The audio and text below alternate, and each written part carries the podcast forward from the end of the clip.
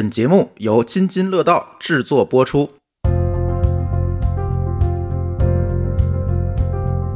大家好，我叫 Nora，然后我现在白天的时候呢是在侄儿当合伙人，晚上的时候是一个脱口秀演员。有没有听过 Nora 老师的脱口秀呢？哦呦呦哇，好！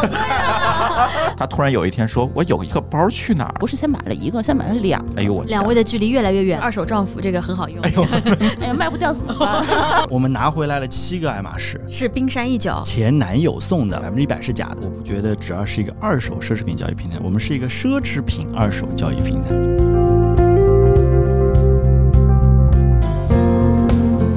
各位听友，大家好，这又是一期厂长来了。哎，这期我们厉害了啊，我们请到了呃几位新的嘉宾。好，大家好，我是侄儿的创始人祝泰尼奇，大家也可以叫我祝尼，很开心来到这里跟大家聊天。刚才我们围绕祝尼老师的这个名字展开了热烈的讨论。然后我们一开始以为这是一个复姓，后来说这就是我有个性是吧？起的四个字的名字。对，这是真名，不是艺名哈。呃，下一位呃，我们的嘉宾，呃，这位嘉宾应该大家都认识哈。来，自我介绍一下。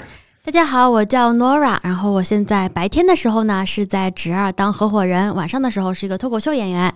哎，大家有没有听过 Nora 老师的脱口秀呢？有没有听过？哦呦呦哇，好多呀！谢谢大家。根本就买不到票好吗？然后还有一位嘉宾是来自我们华创资本的投资人 Albus。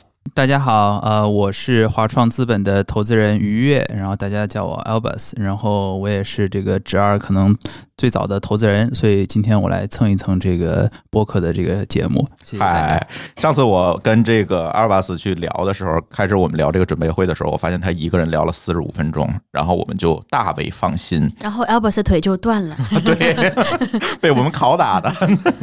然后当然了，大家一听到聊直二就知道了，很多朋友知道这个直二是做二手奢侈品的。那既然是二手奢侈品的，自然是有一个消费者的形象在这里，是吧？嗯，大家好，我是舒淇，买过一些二手的奢侈品，也卖过一些。嗯，对，所以这个舒淇算是二手奢侈品这个平台的重度用户吗？算吗？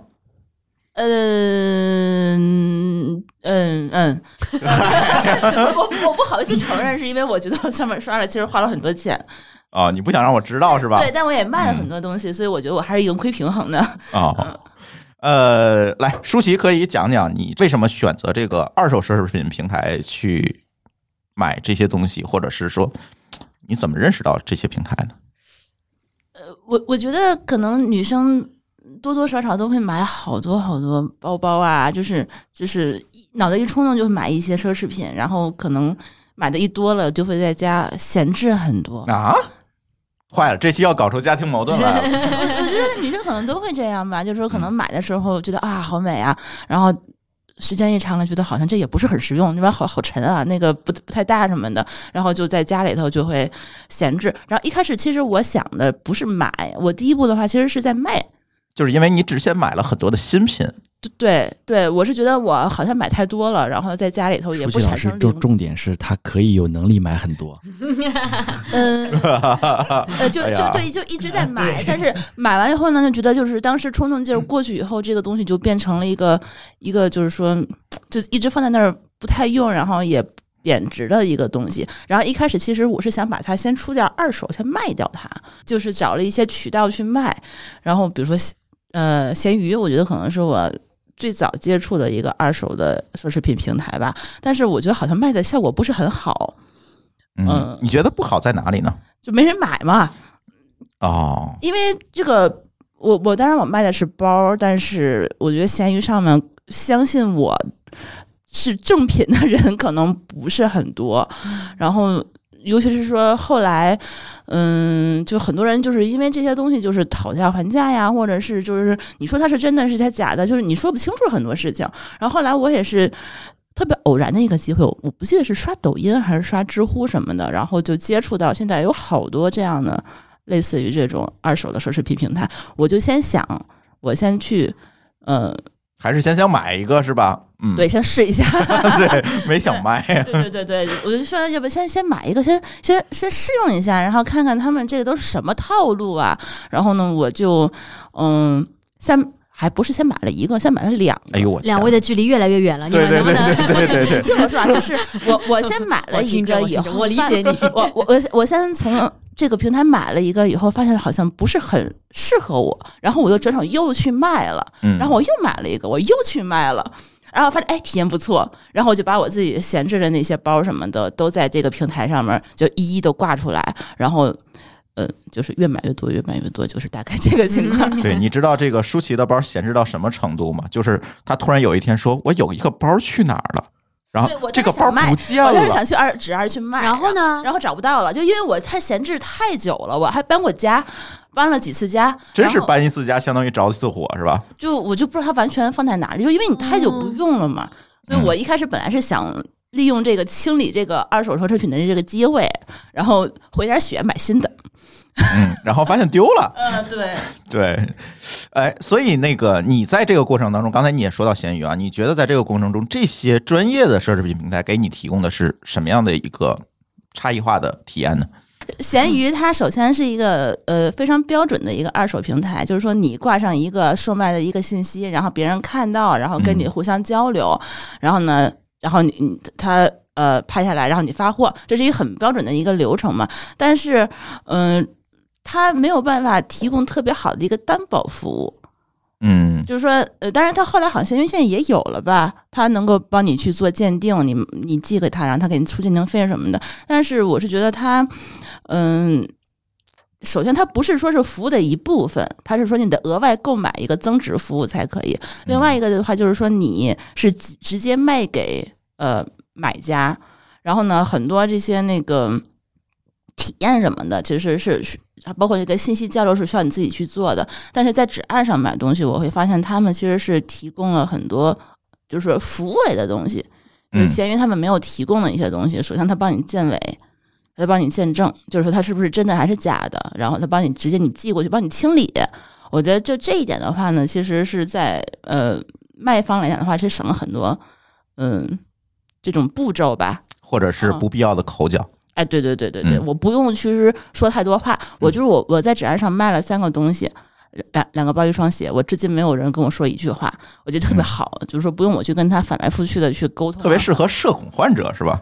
这你就很麻，因为你这样卖二手的东西，你就很麻烦。就是你，他也因为不是全新的嘛，还有人讨价还价，然后就跟你挑挑拣拣，让人给就是说，呃，让你拍照片啊什么的，然后纠结很多天，他也不下订单。但是纸二就很方便，很方便，你寄给他什么的，他就帮你把后面的所有的流程都给你搞定了。嗯，嗯其实就是我也可以真的是算作半个消费者啊，就除了就真伪问题，你是不是消？费太多，就最后成了他们员工了？反正公司 GMV 有我很多的功劳和苦劳吧。反正他入职这么久，反正工资没发过，都以包的形式发。哦，真的呀？一个月一个包或吗？者首饰，跟你讲就是，嗯，然后有有点的的确是买有点太多了。就是我第一次记得就侄儿包裹寄回我家的时候，我爸看着包裹说：“哦，这是你的新公司啊，蛮好看的，黑色哦，蛮好看的。”第十次，我爸说：“我不太敢看黑的东西，你把黑东西拿的离我远一点。”这个箱子现在我看了很害怕，就是我爸就觉得我就买太多了。那再反过来讲，就是我觉得一个是真伪，第二就是二手它的成色鉴定也是非常重要的一环。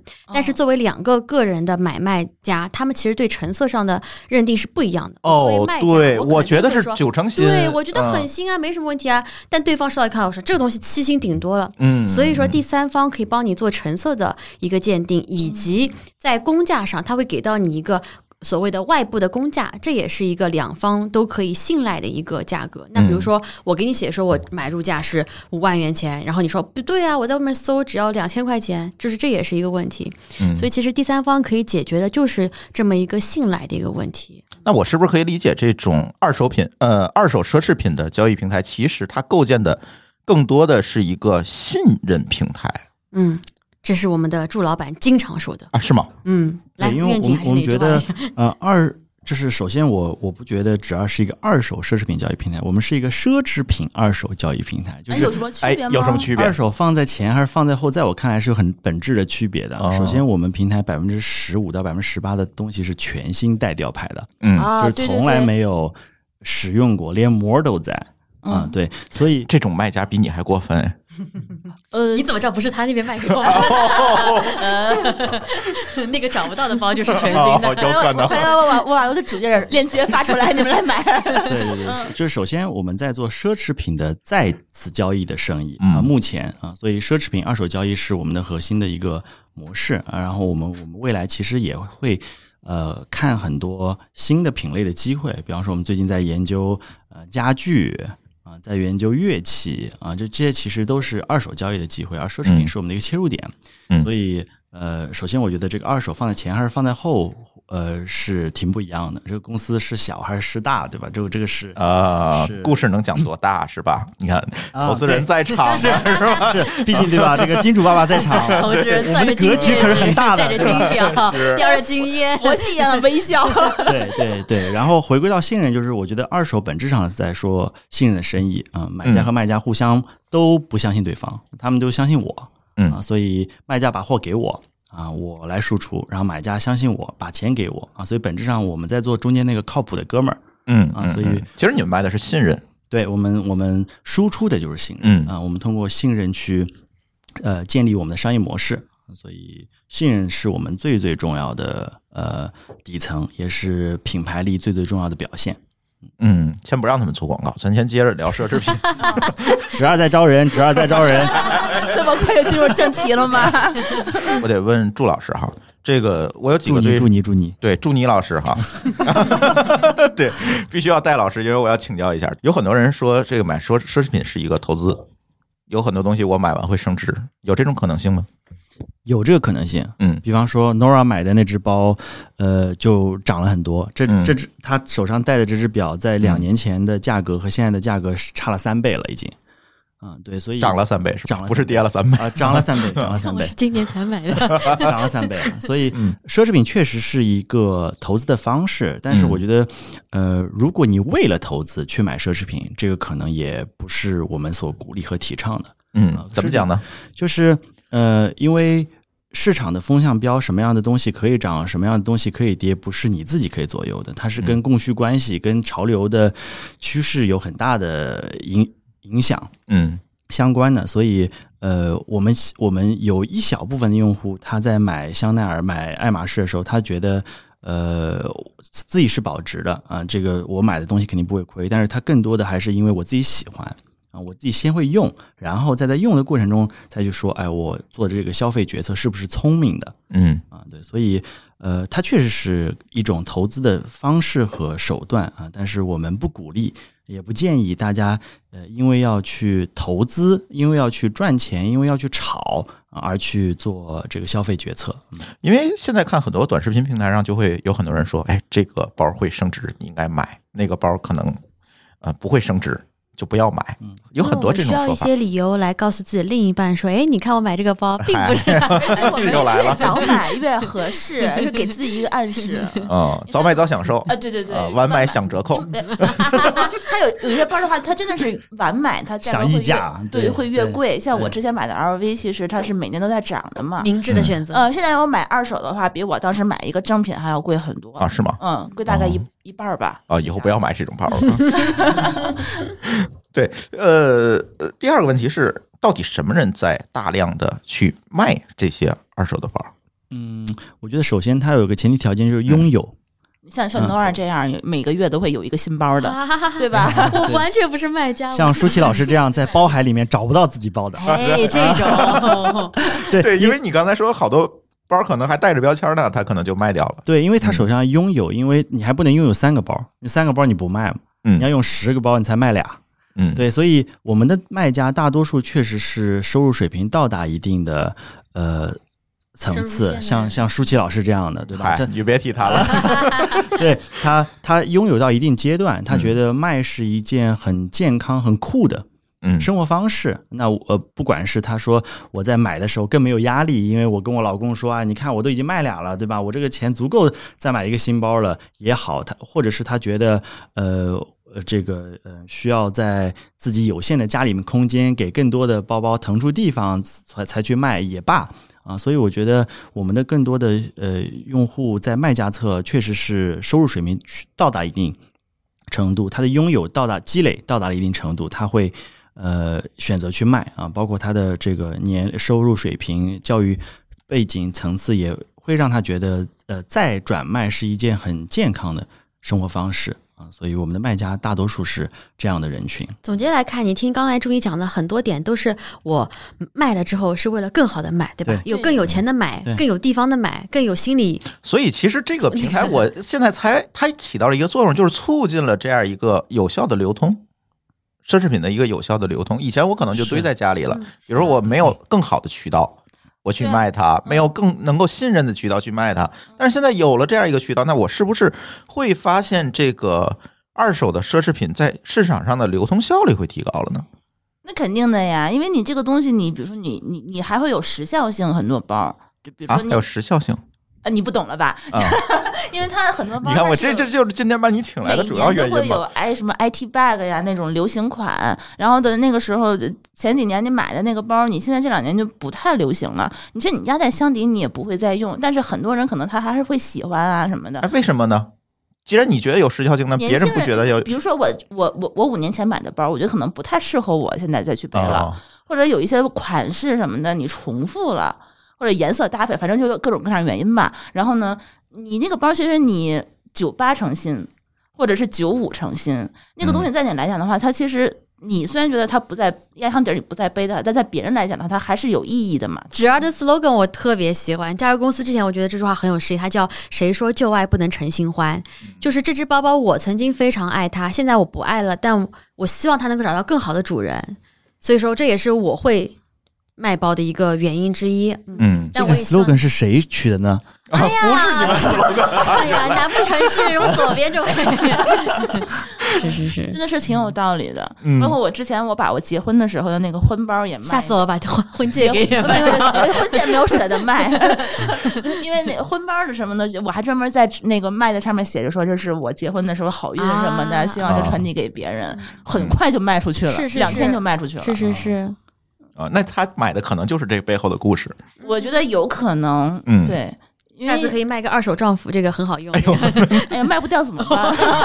只能只能降价。没事，我们处理一下，做做护理啊什么的。哎呀，哪些商品会比较保值？包我觉得可能是经典款吧。可能经典款的话，因为大家买的比较多，就因为二手的价格，我怀疑啊，就是它是跟跟那个就是商城官网价是不一样，它还是跟那个供需关系有关。所以说，肯定是买的人越多，你这个东西就是越保值的。那买的人买的多的，肯定就是大牌子不打折的经典款。那样的话，你可能价格不会有特别大的起伏。因为我之前也是想买一些包的时候，会发现，比如说像 LV 啊、爱马仕啊，或者像香奈儿这种比较大众款的，就是而且颜色也是通用的那种颜色的包，价格真的跟全新的其实差不太多。哦，它有一些包好像因为官网上会缺货什么的，对，它甚至会贵。会更贵，它会溢价买，嗯像像嗯嗯什么 CF 的那个包啊什么的，它会加价，嗯，你买不到嘛。嗯，反正今年开年到现在，香奈儿已经涨了两波了。然后那个在很多的那个就奢侈品牌里面，他们有一种色系叫做金刚色。就是指非常保值的，你买回去不会错的，以后出流通也非常好的色。其中就是比如说黑金，对吧？就是对，呃那个金棕，然后当然是那种呃米白，或者是所谓的 现在非常专业啊你。哎呀，这你看买买多了当然很准他可能一周收到两个箱子。都是靠钱学会的些经验，血泪的教育。真的是。嗯就我现在买包，我觉得我可能。呃，我比较是个喜新厌旧的人，所以我我现在 把比较去掉，我就是 你老公在听这个节目吗？我都卖了很多了，但是但是讲真的，我现在我买包，我会首先考虑二手的经典的大牌包，因为我会考虑我比较好再出手。哦，这个现在是我买包的一个呃准则了，因为我知道我这一个包我其实不可能背一辈子，所以我可能会所以你首先要考虑这个升值率或者保值的这个问题。呃对，因为我自己卖了很多包，我知道我有些包。再买一新的以后，这个包可能就不会用了，所以我会考虑说它能不能卖掉，很好的卖掉。像我之前买了一些很小众的那些包，讲真的，我 卖的真的好便宜，我觉得也就是一个零头吧。然后其实也没有背几次，确实是大家就是要么就过时了，要么颜色什么的并不是很百搭。所以说陆老师把眼泪擦一擦。我已经流干了。嗯 对，那后来的话会发现，其实你你买的多卖的多的话，好像你你比如说你买一个二手的那个包，是你九八新买来的，你可能背两年变成了九九成新，你再卖，好像价格诶，好像也没有亏很多哎，就那种嗯感觉好像赚到了。对，真嗯 嗯嗯，第一次如此带个人感情色彩的聊这个话题，的确是有点肉痛啊。因为其实我是也也是从观地看这个闲鱼上行业找到的一个灵感，闲鱼上我就会买很多类似于工具的东西，然后闲鱼上卖掉太痛苦了，我无论嗯卖什么，他们都会大砍一刀。说上来先砍价，对，嗯先挂一千的，他先给你砍到两百，说卖不卖？啊我这对呃对，还有遇到过，哦天呐，还有遇到过我老婆挂两万砍两千的，就是两千卖不卖这样？嗯。啊，，砍到两千，不是砍两千。啊。对，对太可怕！就是我遇到过最神奇的一个是，我后来问很多人都遇到过，我就我当时卖家里面的台灯嘛，我家有好多嗯台灯，然后卖的时候就有一个人过来讲说，哎呀，我的孩子高考，你看他还是个孩子，然后我们读书也不容易，能不能送？很多故，事，能不能送给我？啊，对，啊就我想知道你送了吗？当然没有啦！我天哪，你这你这也太过分了！这上来什么话不说就用感情牌让你送，这不是很奇怪一件事情吗？就你哪怕跟我讲说就怎么样，他而且还意思是就邮费也让我帮他一起出了算。这比那个砍到两千的还狠。他的意思就是你像你嗯要卖这东西肯定不差这个邮费，你要不全部你出钱送我孩子个台灯吧？你这个是不是有一点？这是网络行乞啊！这个真的很奇怪。然后我问我朋友，他们说他们还有人是卖这种学生的那种什么学生词典啊、小霸王啊，甚至电脑都会有人说，你看我是个学生，能不能给我打个一折，打个零点五这种样子？就是有很多这种事情，我就嗯，对，所以我觉得其实这种就这种交易平台，我就体验非常不好的就是这一点。我买东西其实是我在这个闲鱼，我从来也不划价的，我就特别受不了的那种，你看上他，但是你又要去跟他不划一句，觉得很亏那种，就。嗯，反正就是有很多就是交流成本太高了，现在人的时间那么宝贵，嗯，嗯嗯所以能有一个平台让我一句话不说，默默的买，默默的卖，我觉得是最好的。嗯，对，侄儿所以欢迎你，侄儿欢迎你。对，其实奢侈品给大家的一个感觉就是，我我先说我的感觉啊，嗯大家可以再补充。呃，给我的一个感觉就是这几年，嗯，尤其疫情之后吧，奢侈品的市场其实有一点变化。之前你记得咱们出国，其实最重要的一项任务是什么？买包吧粮了吗？哎对，哎呦，是吧？禁止打广告好吧？对吧？出出门的话，你不是给自己买，你会给别人带一些。这个很多人就会找你带嘛，主要对你一说，后来我们就出国都不敢这个嗯发朋友圈了，就是一一旦一发，就后面跟的全是哎，给我带个包吧箱子给，我带回来，装满我的包对，都是这种。然后呢，但是疫情之后，可能这种情况有一点改变了。而且我觉得这几年呢，最重要的一个特点就是很多年轻人觉得我们传统意义上的这些奢侈品，比如说 LV 呀、等等这些东西，可能在他们的眼里有一些油腻了。可能我需要的是他对我身份认同的一个标签的这种感觉，而不是我真的去买一个东西，我去喜欢这个东西。我觉得朱峰老师说的很对，然后这个怪不得朱峰老师看上去一点都不油腻，浑身上下非常的清澈。哎呦，我天哪，我都要胖死了。我觉得说的很对的一点是，奢侈品背后其实在回答的是我是谁的这个问题。嗯对，嗯，对，就是我用 LV 是是谁？嗯我我属于谁？我属于怎么样一群人？我我爱马仕大概率你不不会觉得不仅仅因为它皮质好，啊嗯你要回答的是我是谁啊？我、嗯我拿着 Birkin 二五出去，鳄鱼皮我是谁？哦，Togo 皮我是谁啊？所以它其实呃吃穿用度都在回答呃我是谁的这个问题。我觉得这个是奢侈品的背后的底层逻辑，而大家愿意为这个我是谁的这个精神需求支付很高的溢价。那说好听点，其实就品牌嘛；嗯说说这个实在一点，就是这个我对吧？我要告诉别人我是谁的这个问题啊。其实这个话题，我觉得呃这么多年下来，因为我们投资这个侄儿，然后包括这几年也观察这个行业变化，其实我觉得已经有很多就是不一样的感受吧。因为像刚才提到这个，在国外大家比如消费奢侈品，对吧？其实咱们提的奢侈品，在目前来看，主要都是欧洲，对吧？这种欧 money 的一些一些老钱国家，对吧？人家的这种皇宫贵族，对吧？然后积累下来的这么一些他们使用的品牌，对吧？然后经过历史，经过这种很完美的工艺、材料、设计等等，这种流传到全世界，成为了所谓的奢侈品。品品牌，对吧？而且其实你观察，就是说，呃，所以为什么他们在门店里会非常讲究那一套特别繁复的，然后甚至让你觉得非常有压力的那一套销售模式？为什么店里可能我同时只照顾三个客人，其他人都得在门外排队，对吧？进去了就得白手套、丝巾，然后给您递上一温这个依云矿泉水，对吧？然后等等所有的这些东西，他是在维护好熟悉这套流程啊 ，VIP 对客户我让他市场调研因为我市场觉得他调研去的肯定对很多，是吧？对，其实我是没喝过一元矿泉水。对，就这一套其实是他维护他整个的这个品牌的底子嗯的的的一套方法，对吧？嗯因为它代表的是这种对吧？欧洲老钱数百年来王公贵族积累下的这种奢侈品的背景，然后当然现在国内就是纯国产奢侈品目前还非常少，对吧？但这套他们要打造的实际上是一套非常西方的一种生活方式，而且其实你看在国外的话，就是真正奢侈品其实真的是你可能到一定的收入或者说这种社会阶层，可能你会买的更多，他们其实是习惯这种消费水平和这种这种销售方式、生活方式的。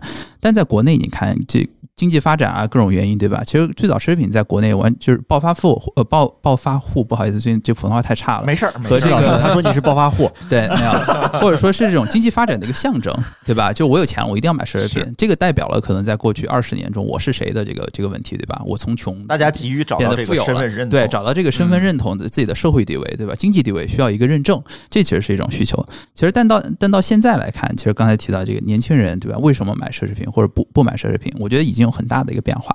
大家更多像刚才 Nora 提到的，就是说寻找我自己喜欢的东西。因为我觉得对于年轻消费者来讲，他们其实没有那么强的像比如呃比咱大个十十多、二十岁、三十岁的人那样，我需要通过我这艰苦创业，终于有钱了，开上了小汽车，对吧？带上了这个大金劳，我需要背个 LV 的那种一个向社会去展现我的这种这种经济成就、社会地位的一个需求。更多是我就喜欢，对吧？喜欢它的历史设计、文化，或者我自己代表什么样的个性，对吧？嗯嗯我觉得这个确实是一个很大的、很大一个转变，所以我觉得奢侈品在中国的消费确实是和国外是有很大区别的，不是说你到了一个社会非常高级的社会阶层，一个消费奢侈品。那个样，对大众其实不太消呃消费奢侈品，在中国其实是很多中产阶级也消费奢侈品，甚至年轻人也消费奢侈品，对对吧？但他买奢侈品的这种出发点，可能从过去的这种体现自己的社会地位、经济能力，变到了现在可能体现自己的这样一些审美和这样一些个性和自己的这种这种个性表达的一个需求。所以我觉得这是其实我觉得这几年，包括可能市场消费者，我觉得很大的一种一种转变吧。所以聊聊纸二吧。为为什么怎么想到创办纸儿去做这件事情？除了你老婆包比较多以外，嗯啊，这不是因为爱情吗？嗨，那还是因为老婆的包多啊，吃饱了，吃饱了。对啊，这就是这个结婚之前买这么多东西，对吧？这个跟我无关。那一旦结婚，这个就跟我有关了。我就鼓励他说：“那你卖卖一点吧，就是这个我要保证家里的这个收支可以平衡嘛。”回血，回血，对。然后在卖的过程中，我们确实是用了一些渠道，包括像刚才这个舒淇老师说的闲鱼，包括我们还拿到我们小区门口那个二手店，让他估个价。闲鱼就很麻烦嘛，你要拍呀、写跟聊天，聊聊不一定卖得掉。你人家写文案，你得描述，对描把这故事讲出来，啊对好难啊，对嗯对吧？这个，然后拿到二手店，我进门我就觉得自己是待宰的羔羊啊！我把这个包往这个一放，老板报出来这个价格，我都觉得吐血了。啊，啊，对，然后我当时觉得，呃，我老婆有这么多需求，我们周围身边朋友有这么多需求，然后，呃，卖这件事情在中国特别困难。我们纸二的这个呃使命叫做买卖均益，纸二如新，就是呃买东西，今天在中国动动手指三十分钟就送到你们家门口了，但是卖这件事情特别麻烦。对，我们希望让卖这件事情比像买东西一样简单。啊，嗯所以我们觉得这是一个很大的机会。然后，呃，我我我以前做投资的时候，我自己也看大消费，我就觉得中国人买买买买了这么多年了，对吧？淘宝、京东、唯品会、网易考拉、小红书全在买，买完这么多东西，然后呢？啊，怎么办呢？这些东西它不可能凭空就消失了吧？是它一定要以某种形式去流转。嗯哎，我觉得这是一个确定性的事儿啊、但是我不知道中间用什么样的方式，要用多久可以。然后当时就盲目自信，就觉得哎，我才是站在历史当中那个男人。哎呀，对，所以因为爱情，然后这个因为我要这个这个 happy wife happy life，对吧？我我把这个当做我毕生的追求。老婆狗粮端出去吧，吃饱了，吃饱了。是我也觉得是，这个偷偷卖老婆的包被你发现了吧？对对对对，就当时因为这么一个契机，所以开始呃，我我辞了投资人的工作，我就开始做直二了。嗯。嗯，海外有没有类似的这种产业？有，嗯，日本我们就不用说了，日本的二手已经很成熟了。对日本的二手中古店对什么大黑屋对，每次去日本嗯的话，就是必逛吧。对对，日本已经很成熟了。美国有是不是因为跟日本人住的房子小有关系？没处放，只能卖掉。他们那边中古的概念，其实我觉得这文字是很神奇的东西啊。其实中古跟二手它表达的原本的意思是一样的，但是后来的话，中古好像为这个词添上了很多神秘的，就是对有故故事的，对。有很多典的明星，嗯日本的明星非常喜欢穿中古，他们喜欢去淘一些那种就是大牌的、很有年代感的，最好是被人穿过的，上面还是呃嗯，牛仔化，最好是做旧感很明显的这种衣服。是是是，他们穿上去会觉得说我很，而且那个衣服巨贵。就日本的中古店的衣服其实不便宜的，我上次嗯，看那个对对对对吧？对，它只是货比较多，你可以一直淘。哦，对对对对对，我觉得日本市场比较特殊。那其他的国家呢？有像美国也非常成熟，嗯比方说我们学习的榜样，像 The Real Real，呃，像 ThreadUp，嗯、都上市了。嗯，都上市了。对，然后嗯法国的也有很有名的，像 Vestia，对，包括什么呃开云集团也也主动投资了这样的二手交易平台。对，呃我觉得各个国家在发展中到发达国家这个进程中，一定会诞生二手交易的这样的模式，但是在不同的细分的品类，有不同的呃创业公司，最后嗯、达到了一定的规模。我觉得嗯每个国家都有我们学习的榜样嘛。嗯。嗯嗯，其实，在你们之前，在过去的这个十多年当中，也有一些所谓的二手品店。嗯，呃，我们就不提名字了哈，其实也有很多。嗯，曾经我们在三里屯也见过这家店，它其实是一个实体店，里面摆着很多的二手的包，这种也有很多。然后呢，呃，到了今天，可能指二更多的是在互联网上做一个，当然你们现在也有线下店，但是我相信可能还是在网络上的交易会更多一些，频次更高一些。那你觉得在最近几年，在这个时间段里面发生了什么，会带来了这样一个产业的升级？嗯，我觉得首先首先是存量到一定阶段了，就中国买买买买了十几年了，这些存量已经足够二手的，因为这些的这个新品其实就是二手的呃天花板，就是你买了多少的新，我理解，就是以前那十几年，可能大家还在买买买那个阶段，嗯还没有说出现这种溢出，我要去做二手品交易，嗯就不会堆着一柜子包。我觉得还是因为它嗯没有一个合适的平台让我们去交易。之前你是卖不出去，真的是卖不出去。你卖给柜台，他柜台他不收的。嗯很多那些他嗯卖不出去的款，他是不可能收的，你就只能砸手里。这是一个先有鸡先有蛋的问题啊，是因为卖的人少，所以这个市场没有形成啊。嗯，就是你要打开这个口子吧，你要跟大家说说啊，我们有这么一个方法可以让你去卖了，别人说哦，对对哦，有这么一个事情可以做，对，首先然后我觉得就会发现自己的包丢了，找不到了，然后啊嗨这是啊，明白明白明白。对，我觉得首先就是存量积累到一定阶段，嗯这是一。让呃，接接下来其实就是基础设施建设在在变化，比方说物流更方便了。啊、以前对吧？这个青海的用户怎么可能把包卖卖到上海来，对吧？嗯，呃，包括像基础设施建设，像直播开始有了。那一个包你可以真实的镜头面前看到它的真伪、大小、轻重，对吧？背上身是什么效果？这样基础设施建设，呃，也催化了这个行业的发展。那像纸二这样的这个服务型的平台诞生，也解决了像舒淇老师刚刚这个问题。因为早期二手就是三板斧，捐灾区、给保姆、扔垃圾。早期二手就这样的送给。我妈之类的，对。啊、嗯，对。然后中间像闲鱼这样诞生，告诉大家二手可以按件卖了，嗯，但是你卖的很麻烦，而且它这样的这个 free listing 的平台对于标品是很友好的，就是苹果 iPhone 七一二八 G 黑色它就是多少钱啊？但是对于非标品，特别是对于摩擦系数比较高、很贵、需要信任介入的也比较难。嗯，那今天我们这样的二手奢侈品的这个二手交易平台诞生，可以告诉卖家，你只要告诉我卖什么，其他所有事儿我来帮你解决。嗯我来帮你快速的上架，我来帮你快速的售出，你只要收钱就可以了。所以我觉得这些也是基础设施在发生变化。你有没有发现，呃，祝老师把自己的这个公司定义成是一个服务平台，而不是电商平台？嗯，我我我发现了，因为电商平台它其实并不管这些东西，因为你只要审申请上架，然后你自己去卖，就像就像闲鱼那样子就好了。但是我是觉得卖东西的。呃，怎么说呢？能力要求是很强的。就一般像我们这种买买买的人，想卖出去一个东西，我觉得很难很难的。包括我我在闲鱼上那边去买很多东西的话，你会看它那个照片啊，怎么样拍更好容易卖，怎么样弄关键词，怎么样写描述，这些这些能力的话，我觉得可能并不是很多人都有，但是他们已经把这些能力，他们自己都去交给平台方，他们自己去处理了，已经解决我们卖方最大的一个痛点，把这个最大的问题解决掉了。我觉得应该是降低了就是卖东西的一个门槛了。嗯，来说说自己的服务流程吧，这应该是你最熟悉的。我一个包到了你的这个平台上，总会发算到生什么事情？了这个环节了。对，首先大家先把东西卖出去，对对对，啊你要跟那个要卖的人讲，你你为他做了什么？对，闲置资产流动起来。嗯啊，首先这个买卖均益，我们希望让买家和卖家的服务体验都很简单。我们都为卖家提供了很多种服务的渠道。那、比方说，你可以在 APP 卖，这是我们最大的一个目前来说最大的一个卖家商品的来源。你就可以在 App App 上提交商品，告诉我你要卖什么。通过我们在线审核之后，顺丰师傅就会上你们家拿。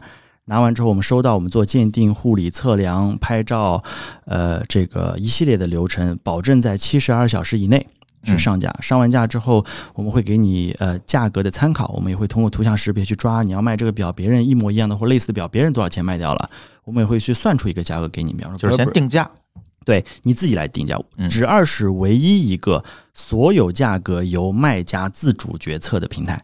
你想卖多少钱都行。对、嗯我们不会对卖家的价格价格做任何的干扰，那你会不会给他一个建议呢？会如果他不不知道自己会卖多少对，我们会给他我们会给他好多个建议，嗯啊就是我刚才说了，图像识别是一个建议，你因为你你相信别的卖家在这个平台上成交的价格啊，然后我们也会算出一个价格给你，比方 Burberry、风衣、呢子、黑色、XL 这些都是维度，嗯我们算出来，然后你可以听我的，你也可以不听我的。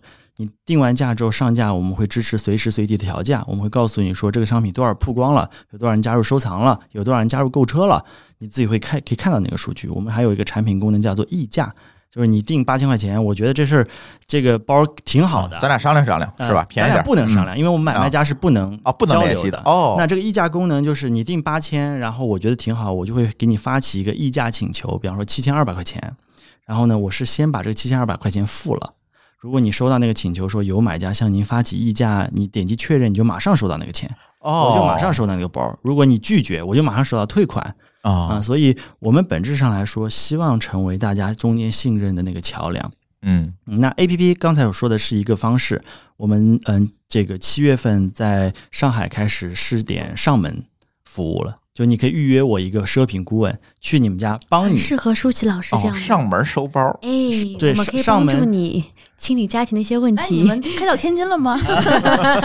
对我们，我们之前上那个呃，我们第一个用户就很很吃惊，我们去他们家，呃爱，马仕姐是吗？对爱马仕姐，包是吗？我们我们拿回来了七个爱马仕，是冰山一角，对啊 啊，对，然后没开封的我们的奢我们的奢品顾问其实不会告诉你说什么都要卖，我们会告诉你说这个不要卖啊、这个是保值的，这个以后买不到你就不要卖了，这个可以哦，他会给你一些诚恳的建议。嗯，对，呃，上门也是我们一种方法。比方说，我们线下店也有一个功能，就是你可以拿东西来我们线下店卖。嗯嗯，对，因为你爱马仕你不放心寄顺丰，你又这个很懒，不不希望我的同事上门，那你就可以拿到我们的门店走寄卖的流程啊。对，包括我们呃这个之后对吧？看金主爸爸的投入情况，我们我们看了金主爸爸一眼，对呃对，我们也相呃也希望在全国很多的城市和省份去布我们的线下的寄卖点位。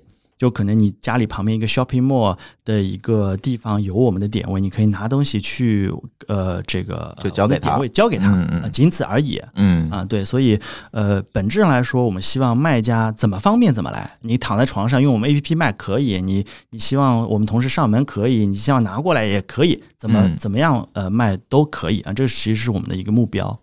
我们的新店在黑石公寓非常的好玩儿，所以说其实大家可能顺便逛个街就来把包包来寄卖了。在上海的黑石对，上海复兴路上的黑石公寓，它是回头我把这个店的地址写在我们节目的 show note 里面，大家可以照着这这个特别欢迎舒淇老师过来玩儿。嗯对，专门要去趟上海，你还是赶紧在北京开个店儿吧。其实就是它光线上的购售卖体验，我觉得就非常好。嗯就你怎么会有一个平台帮我清理一个包？我就觉得这个东西的话，在一般的话，就是消毒这种事，就我们觉得让用户体验方，其实不单单是为了卖家，买家如果我知道说哦你们会这样对包包，那我买到的包我会更放心一点，对吧？对它是经过专业清理的，因为我不只在你们一个平台上卖过包，啊在你们的竞品上也卖过包。怎么能这样呢？没 有因为因为我是想对比一下实验嘛。哦，结果发现对，照组就是你们就是这，我我不是给他们做广告，确实是不是我们预，期我再次再强调一下，咱们厂长来了节目是没有收过任何一个嘉宾的广告费呢。对，我是好觉得你继续吧他对卖哇，家刚刚吃的两碗盒饭不是 这是别人给我们吃的，这是怎么回事？不但不收钱，还给我们提供饭，呃真太好。他他的确实这个服务是超出我的预期的，嗯就是我一直以为就是说我需要寄东西的时候，哎呀，我我怎么才能保护好我的包？我心里是很担心的，就是说我怕它压坏了、压瘪了，或者是破损了什么的。结果发现它是顺丰直接给我包装好拿走，然后他嗯他们去帮我包包装好拿走，然后还是你们是一直都是免免邮吗都是免费吧？顺丰的话，他根本他就直接拿走了，没有付钱啊，根。本就没有找我要任何运费，就拿走了。然后呢，到那以后，他就直接告诉你一个很完整的一个就是流程，就是说你现在包到什么程度了，啊，签收了，然后正在鉴定中，鉴定结果是什么？就是非常透明的，你能知道这个包到哪儿了。对，你就知道他他正在干什么，然后给你一个很直接的反馈，就是说我现在已经收到你的包了，然后再帮你鉴定，鉴定出来你是几成新，你在某一个哪个位置可能会有一些小瑕疵，然后呢，你可能说内胆说需要清洁，而说正在清洁中。啊，我说还帮我清洁，我觉得好好，因为我不会再清洁内胆。哎，那他你能不能清洁完了就我不卖了，你给我退回来哦？我一直想知道，然后他还有召回的功能，嗯只花了哦五十块钱的鉴定费用。哎，哦，我是不是说出来会被后被后啊你仰了是吧？没有，还因为他，因为我觉得他那个这个服务真的是嗯，巨贴心。你让我自己去清理，我真的是不知道如何去下手。然后他还有帮你拍照片，这个我就是哦，不是你拍传上去，是我我会。先我会他就是哦传之前，先帮你先说你这个东西能不能寄给他之前，我会先简单的拍一个正面照啊、嗯背面照啊、logo 照。但是最后上架的不是你拍那照片，他并不是我拍，因为我拍那个哦我觉得很丑，丑。而且我我觉得有一些照片，你不是说你把一个包啪拍一张正面呃放上去，别人就会买，你得说你上身的效果到底有多大，你得参照物，然后你正面、背面，然后你背上个长短什么的，他们那个照片就会把所有的这些信息，你都会从照片上显示出来。哦，然后有一个模特，然后试背，然后有嗯背的，然后有拿的，然后里头打开的样子什么的，然后有什么肩带的一些什么一些所有的细节，你都能给这这照片上都能看得出来。我觉得这是比我自己要去输出这些照片的话，就是专业很多很多。嗯，嗯所以 Albert 要不要追加投资？来跟我 Albus 要不要加入纸儿？嗨，对对对对，这投投钱，然后同时投人，投人 干干着就成了合伙人了。对，我们都投投投好多轮了，这个肯定是继续的。对，如果作为新手，我相信今天听我节目的很多有年轻人，对吧？他甚至说自己可能没有接触过奢侈品这样一个领域，那你们觉得他们怎么入门会比较好？我觉得首先在做消费决策的时候，永远要呃做最适合自己当下能力嗯的消费决策，就不用为了去买东西而买东西啊。就是首先你要喜欢，对吧？就是这个 It's all about passion。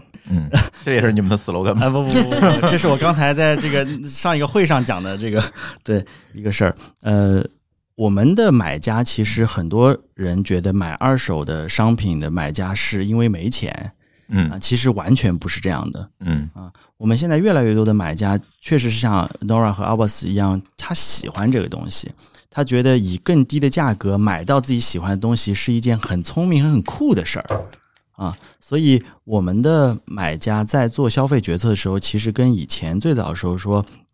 这个对吧？我必须要拥有这个，我必须要用这个 LV 的这一款，爱马仕那款，嗯嗯嗯还是有很大的变化的。嗯，对那我们觉得，对于奢侈奢侈品本身背后，除了它的文化，除了它的材质之外，它确实是通常意义上来说，它的品质比大众消费品会好一些嗯啊，它也会有品味一些，有设计一些，有心思一些。所以我觉得，呃嗯、这个千金难买你喜欢啊嗯。首先你要喜欢，你喜欢在你能力范围之内，你可以去呃购买一些表达你个性的商品，而二手是一个很好的渠道，因为它性价比更高。然后我们现在也有像纸儿这样的呃这个中间机构去做你担心的这个保障，真品啊、售后啊、成色啊、测量啊、护理啊，我们都帮你做了啊，所以你就放心大胆的去呃表达你自己的性格就可以了。嗯，我补充两小点啊。第一小点是，我觉得就是年轻人或者说从来没有尝试过买那个闲置奢侈品的人，可以一尝试买呃高成色的，比如说九八型带吊牌的，或者说虽然不带，但是几乎是闲置状态的，因为这样的话，其实离你原来和新品的预期不会差太多，你接到手之后会有意外的惊喜。然后第二的话，就可以是去到实体店，比如说侄儿，我们其实已经开了实体店了。哦，你们有线下的店是吧？对呀、我们开店了呢。哎，太这个我觉得特别好，在网上你看照片，永远找不到那个感觉。对，就是你看实物，这是为什么我们就是，比如说我们自己在公司时候，然后我有的时候可能刷 A P P 的时候，觉得嗯这个包还好，或者这个表还好，看到实物那一刹那，就是这是一个东西吗？这个卖家秀和卖家秀是？吧？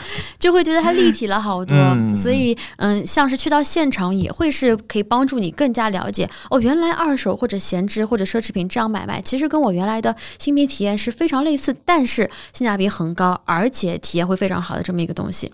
之后还能够嗯转卖，它就是一个完全流通的一个渠道。我们的我们自己做用户调查，我们百分之六十多的用户是自己买给自己的，嗯啊、就是自己让自己开心，女性要对自己好。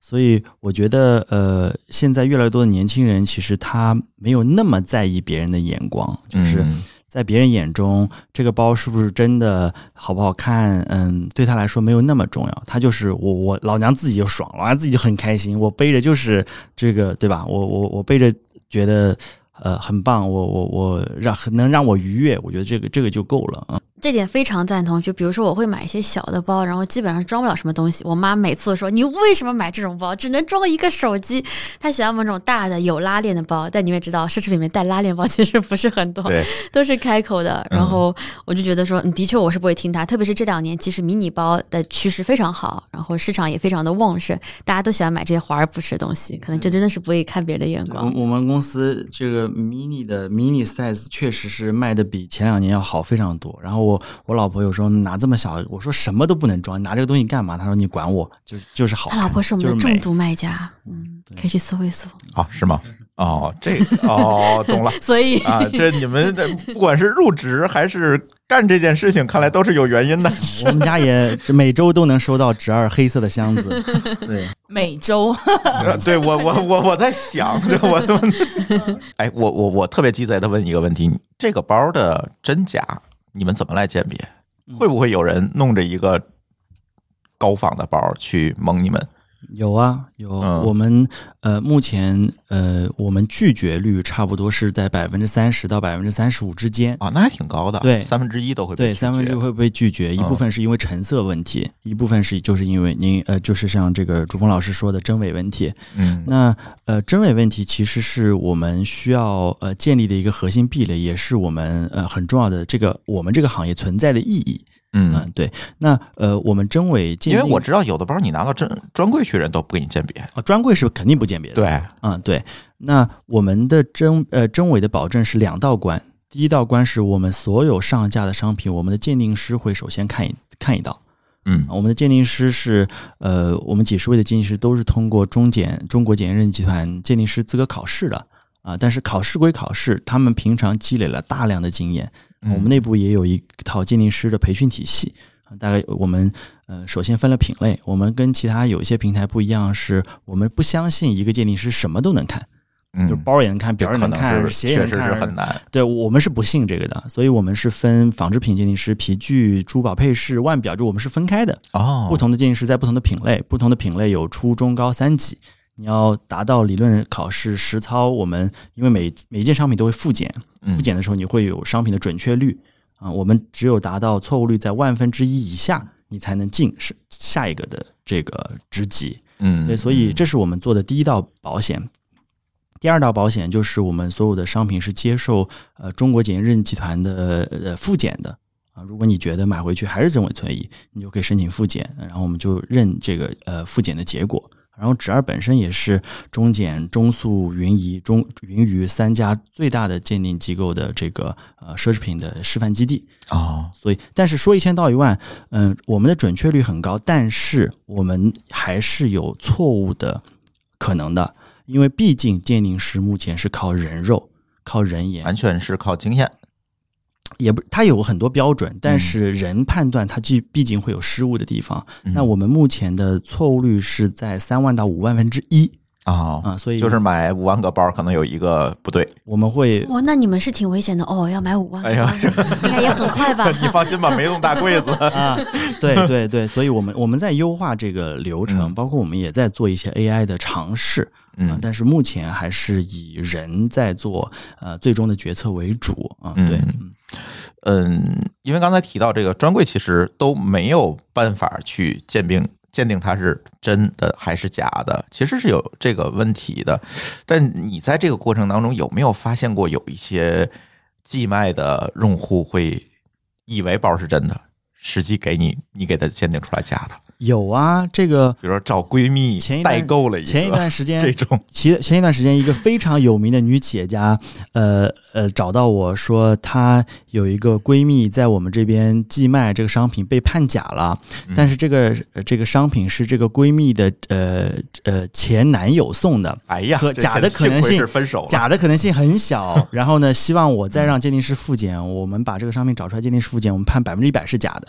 那他当时肯定不知道自己这个商品是是假的，对吧？嗯我们也这个这个给人家这个爱情添砖了，这个添砖加瓦了。好在是前男友是吧？嗯要现男友这就危险了。对对对对，嗯是的，这个悲伤的爱情故事真的是，唉，很忧伤是吧？很 happy ending 啊。爱情是假的，人家都是前男友了，还不 happy ending？你觉得从大众来讲，对这些奢侈品二手，你看我终于学会这次了，奢侈品二手交易平台的这接受度是怎么样的？我觉得这个赛道才刚刚开始。嗯嗯，我今天还是觉得中国更多的呃这个呃二手交易的用户不是在闲鱼或者转转或者在指二指三上选择，中国更多的人是连闲鱼都没有用过。呃，我觉得现在可能中国人很还不是特别能够接受二手这个东西。之前咱们也在听友群里做过小范围的调研，就是说你会不会买二手包？对就是在策划这期节目的时候，对，就是我觉得男同志他们嗯能买的很少，我不知道你们的用户到底是性别画像是怎样的百分之九十九女性，啊？你看，我看，因为嗯因为男生他买包有时候送女生，他如果要送一个二手奢侈品包的话，他觉得他会拿不出手，反而怕女生给自己买，我觉得是没有这样的心理门槛的。嗯自用和送人，我觉得还是两个不太一样的概念。然后其实，嗯、我也能够理解，因为比如说我也是在想要影响我的妈妈一起来买二手奢侈品包包，但如果我跟她讲“二手”这个词强调的话，她就会觉得说：“哎呦，那是别人用过的，怎么怎么样。”但如果跟她讲说，它就非常非常新，然后比如说我。让我妈买第一个包就是一个九八型的一个包，我妈拿到以后就非常满意，很喜欢，就是说这也太新了，就看她看不出什么瑕疵。她说那扣扣分扣在哪里呢？然后也没有看出来，所以她后来就能接受。她说：“啊，那我能接受九八新的了。”那其实我觉得以后再有个九五星，他也是狠新的话，他觉得他也能接受。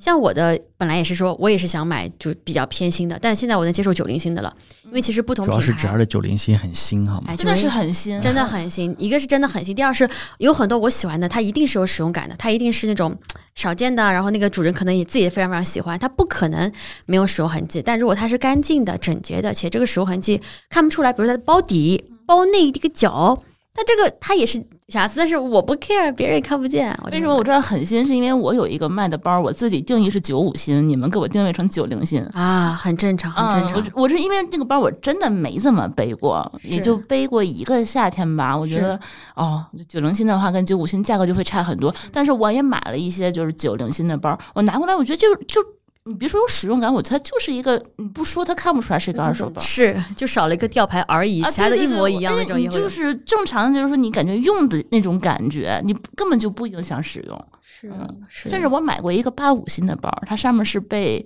嗯。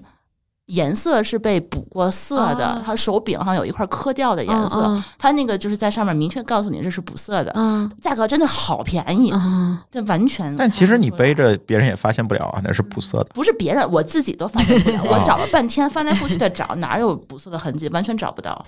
嗯嗯，我们这个成色严格也是一个。我觉得挺好的一件事情，但的确作为一个卖家，有的时候就是啊，我这包好新好新啊，对，大家预期不一样，一个预期啊是更新一点对常喜欢，是对吧？是是我自己的感受就是，呃，有时候你不要听别人说什么，嗯，要看别人做什么。我们之前去一个很大的互联网公司做这个交流，然后我们呃。那个公司很多的女性高管说啊，我有好多东西要卖，好多东西要卖，然后就扫码注册，然后我们是能追踪他们注册的码的，然后发现他们在狂买。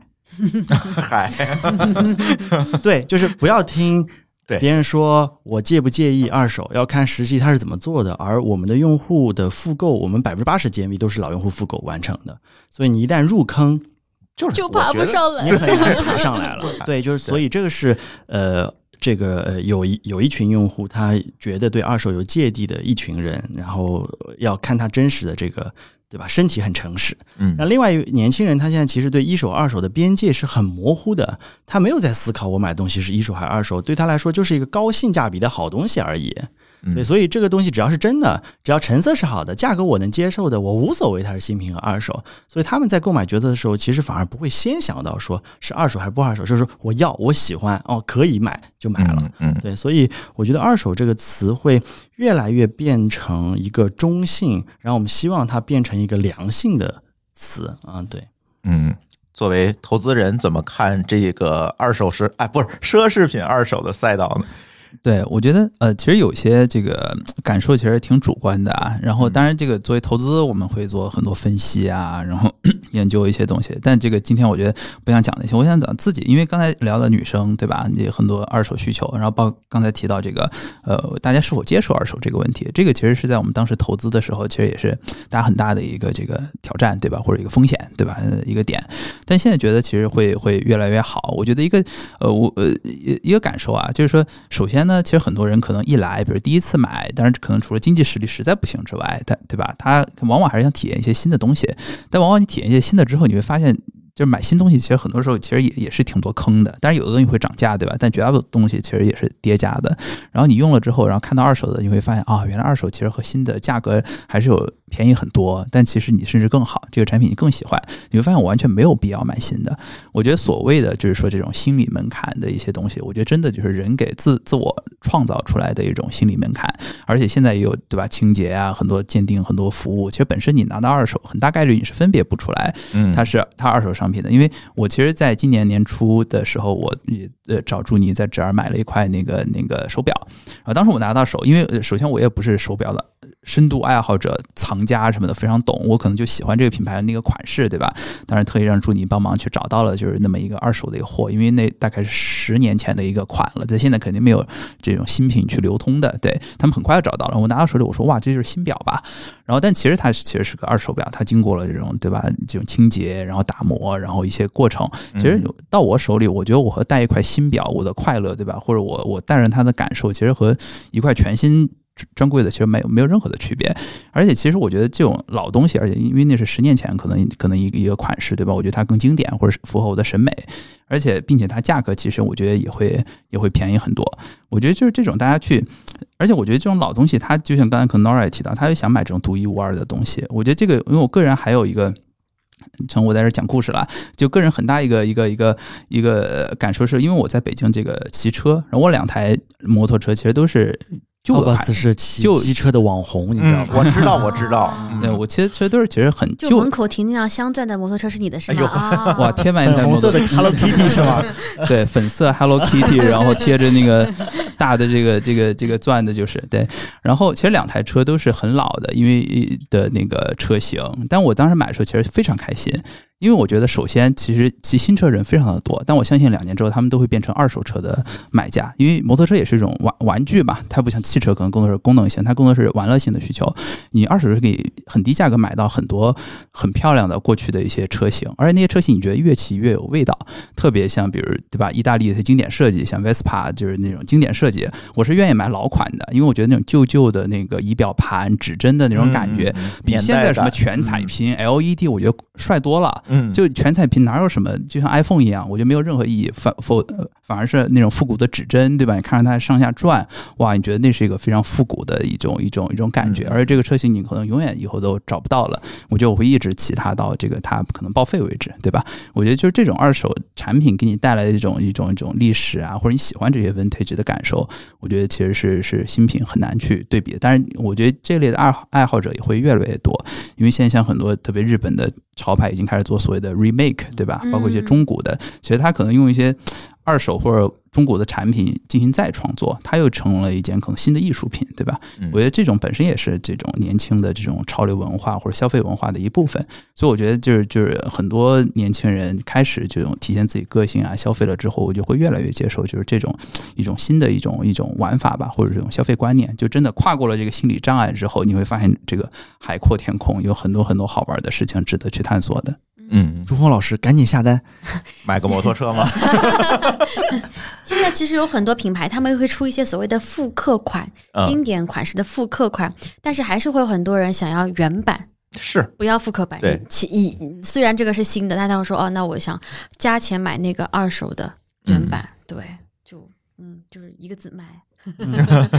主要还是有钱。对。最近好像还有一个特别火的东西叫二手奢侈品盲盒，你们有没有听说过？嗯，我们我们有一些 KOL 在我们仓库做呃这个活动的时候，因为我们所有的商品都是拿防尘袋包好挂在上面的，所以从外面是看不出来它是什么的。对，所以你十万件库存走过去的时候，你就觉得你自己在抽盲盒。嗯，哦，对对，所以我们我们做过一些这样的尝试。嗯然后我们门店的就是前一个月的话，我们有个门店的开业 campaign，里面也会有千元抽爱马仕盲盒。这么一个环节，就是我们真的有个扭蛋机，然后这份邀请函的话，我会送到舒淇的哎呀，手上，这么好，免费邀请你来体验，好吧？抽到就算你的，就是非常的好玩儿。就这种，就是我觉得玩起来就是一个怎么讲呢？就是一个只要就不是最低标准是爱马仕吗，你个 对，都是爱马仕，不是爱马仕就是千元的优惠券，反正是不会低于千元的。嗯嗯嗯，而且是无门槛的，反正就可以随便随便。哎 呀朱峰老师又露出了一脸的苦笑。哎没有眼泪了，已经。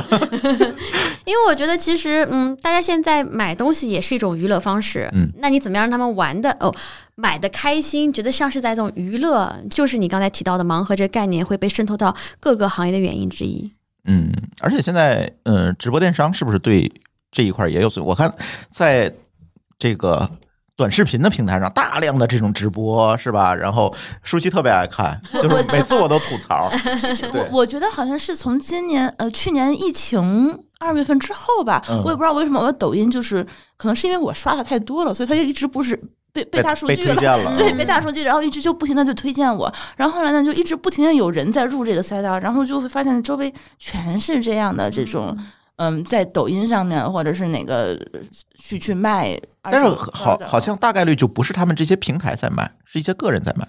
嗯，我觉得都有吧。他们嗯有一些一开始先去帮你做一些内容，先教你哪个包好买，你应该买什么样的包啊，帮你做导购。然后后来发现他们都在去卖了。然后也有一些就是说，像是他们类似于纸啊，或者是其他精品的一些他们创始人和他们的一些 KOL，专门是在上面也是帮他们的那个平台在在做导流。但是我会发现这个。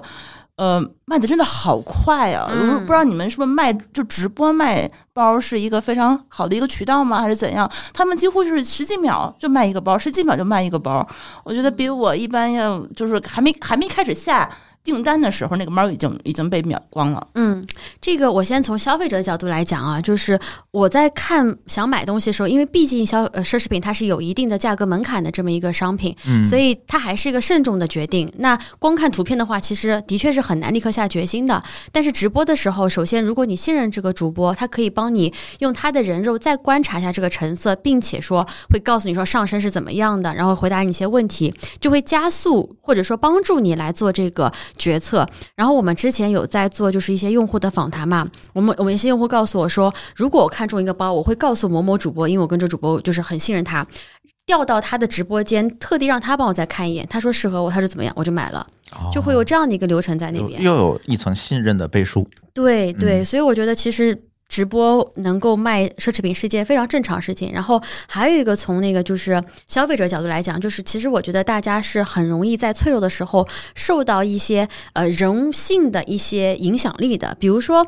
嗯，我之前也一直很意外，就是为什么半夜会有人看抖音？直到有段时间我失眠，肯定是因为工作压力太大吧，工作太忙嘛，然后就早上凌晨一点、两点还在那边刷抖音直播，但是在线数还是挺的时候多。买了个包，一错的时候没有，就是就在看，就发发现我那时候没有买包，因为包还是有点那个什么，但是我买了那个什么泡那什么面什么面染染那种面拌面，嗯，还有一本什么是讲那个什么半糖时代，就是减糖那种生活方式，就是很第二天我早上起来就后悔了，但是就是那凌晨一两点，就是看到别人买东西，就是我觉得那是人心里最脆弱的时候，真的。就是会别人我好喜欢要买，就就因为他会很容易抢，你知道吗？对当你看到你半夜一点脑子不清醒说别人说抢，我就 我的天哪，我这个赶快赶快要，因为因为我觉得这个二手的包跟那个就是专卖店的包还不一样。对每个只有，一个，对对你你不抢它就没了，对你看罗永浩买东西，你那一堆嘛，你买去吧。但是他这个的话，你就得手快呀，对，这真的是很拼买完又。不能退款，就。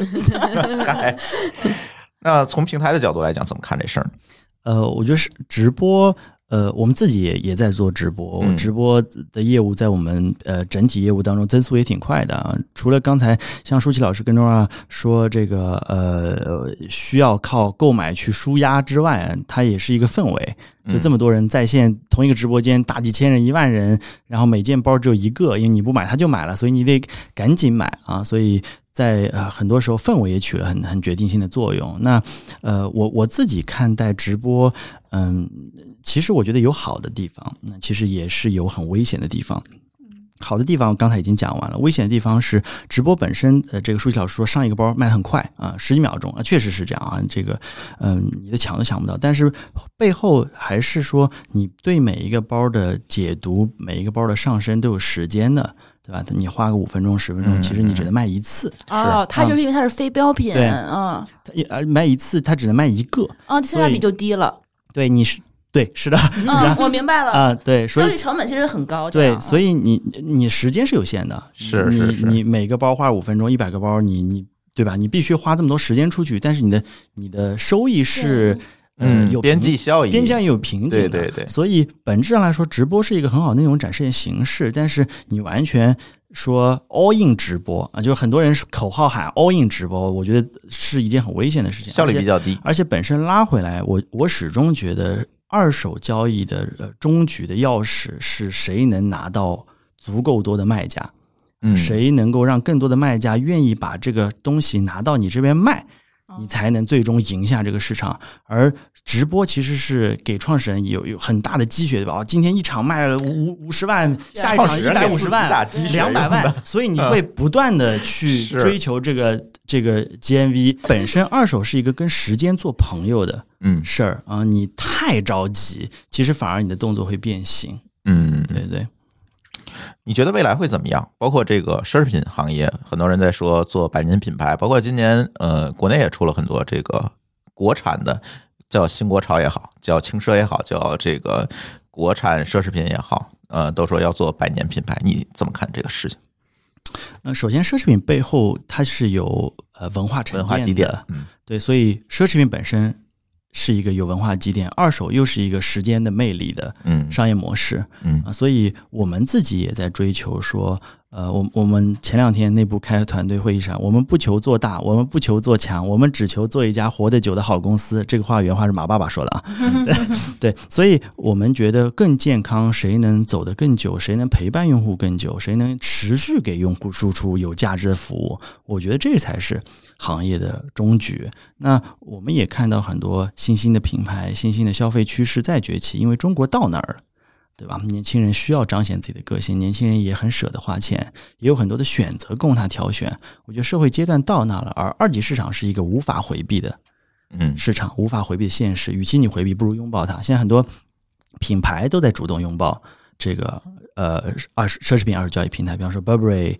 呃，Stella McCartney 都主动跟 The Real Real 合作了，就是嗯。我告诉我的用户，你在是 Burberry 专卖店买，我鼓励你去 The Real Real 卖。哎这样很好哎。对对对对，包括那个开云，呃，也在也在跟是是是。Vestia 那你购买的时候，心理门槛就降很多，因为你知道你有渠道可以把它卖掉，所以你就没有压力去买了嘛。对，而且本质上来说，你在二级交易市场上，你的价格很坚挺，印证了你这个商品是很值得的。嗯。对，所以呃，我觉得这个大势是呃一个趋势，嗯所以我们我们要更好的拥抱它就可以了。嗯，嗯，不错，那这一期我觉得跟二位嘉宾好好聊一聊这个奢侈品二，你看我学会这词儿，我真学会这奢侈。品二手对对，奢侈品二手电商平台的这样一些故事吧，我觉得，嗯，其实我们这个录音约了得有两个月了，就是因为各种各样的原因，主要因为一直 Nora 太忙啊，主要因为 Nora 太忙。是是是，他一会儿忙于工作嘛我我我我替上海的小伙伴问一下，我们去你们的店里会看到你吗？会啊会啊，你会经常在是吧？我会经常买不到票的人人就怕就可以去你店里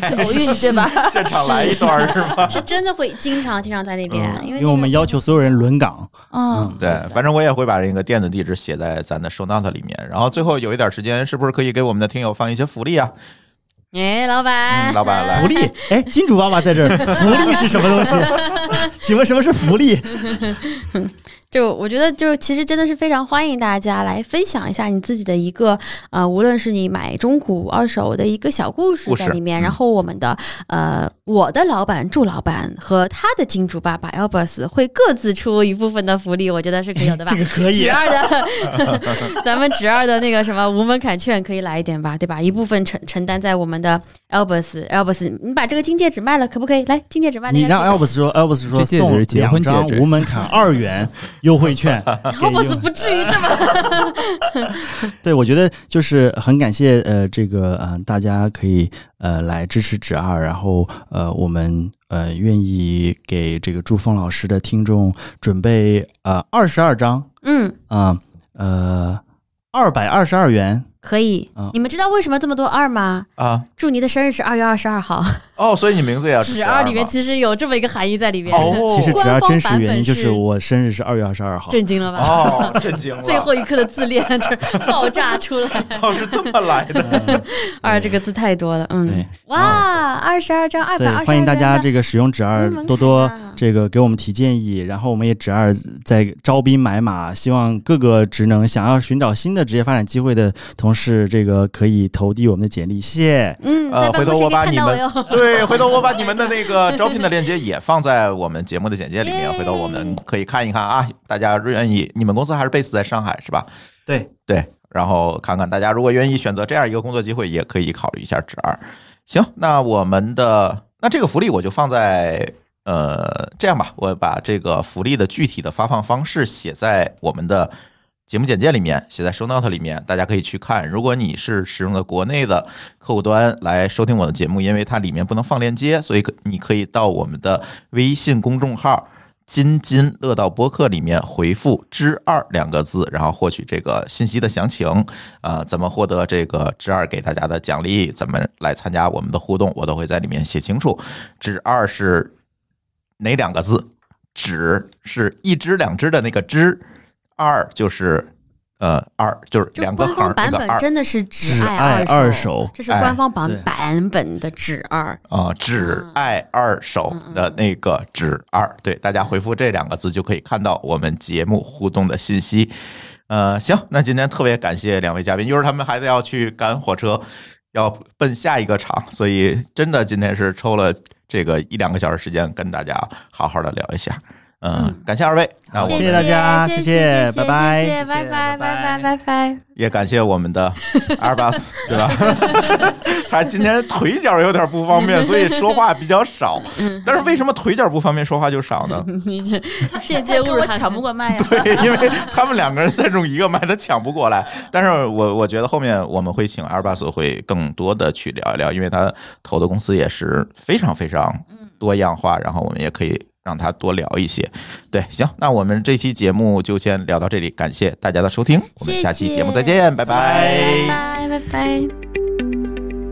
感谢您收听本期节目，同时您也可以收听我们制作的更多博客节目：科技乱炖、品质生活、津津有味、厂长来了、拼娃时代、串台、科技先生和蓝海之下。在您收听的平台上直接搜索即可找到以上这些节目。如果您觉得我们的节目对您有帮助，欢迎以购买周边产品的形式来支持我们。关注我们的微信公众号“津津乐道播客”，天津的津，欢乐的乐，道路的道，进入周边产品菜单购买即可。如果您愿意参与我们的更多讨论，可以加主播的微信信号 d a o 幺六零三零幺，加入我们的听友群。本节目录音设备由罗德麦克风友情赞助。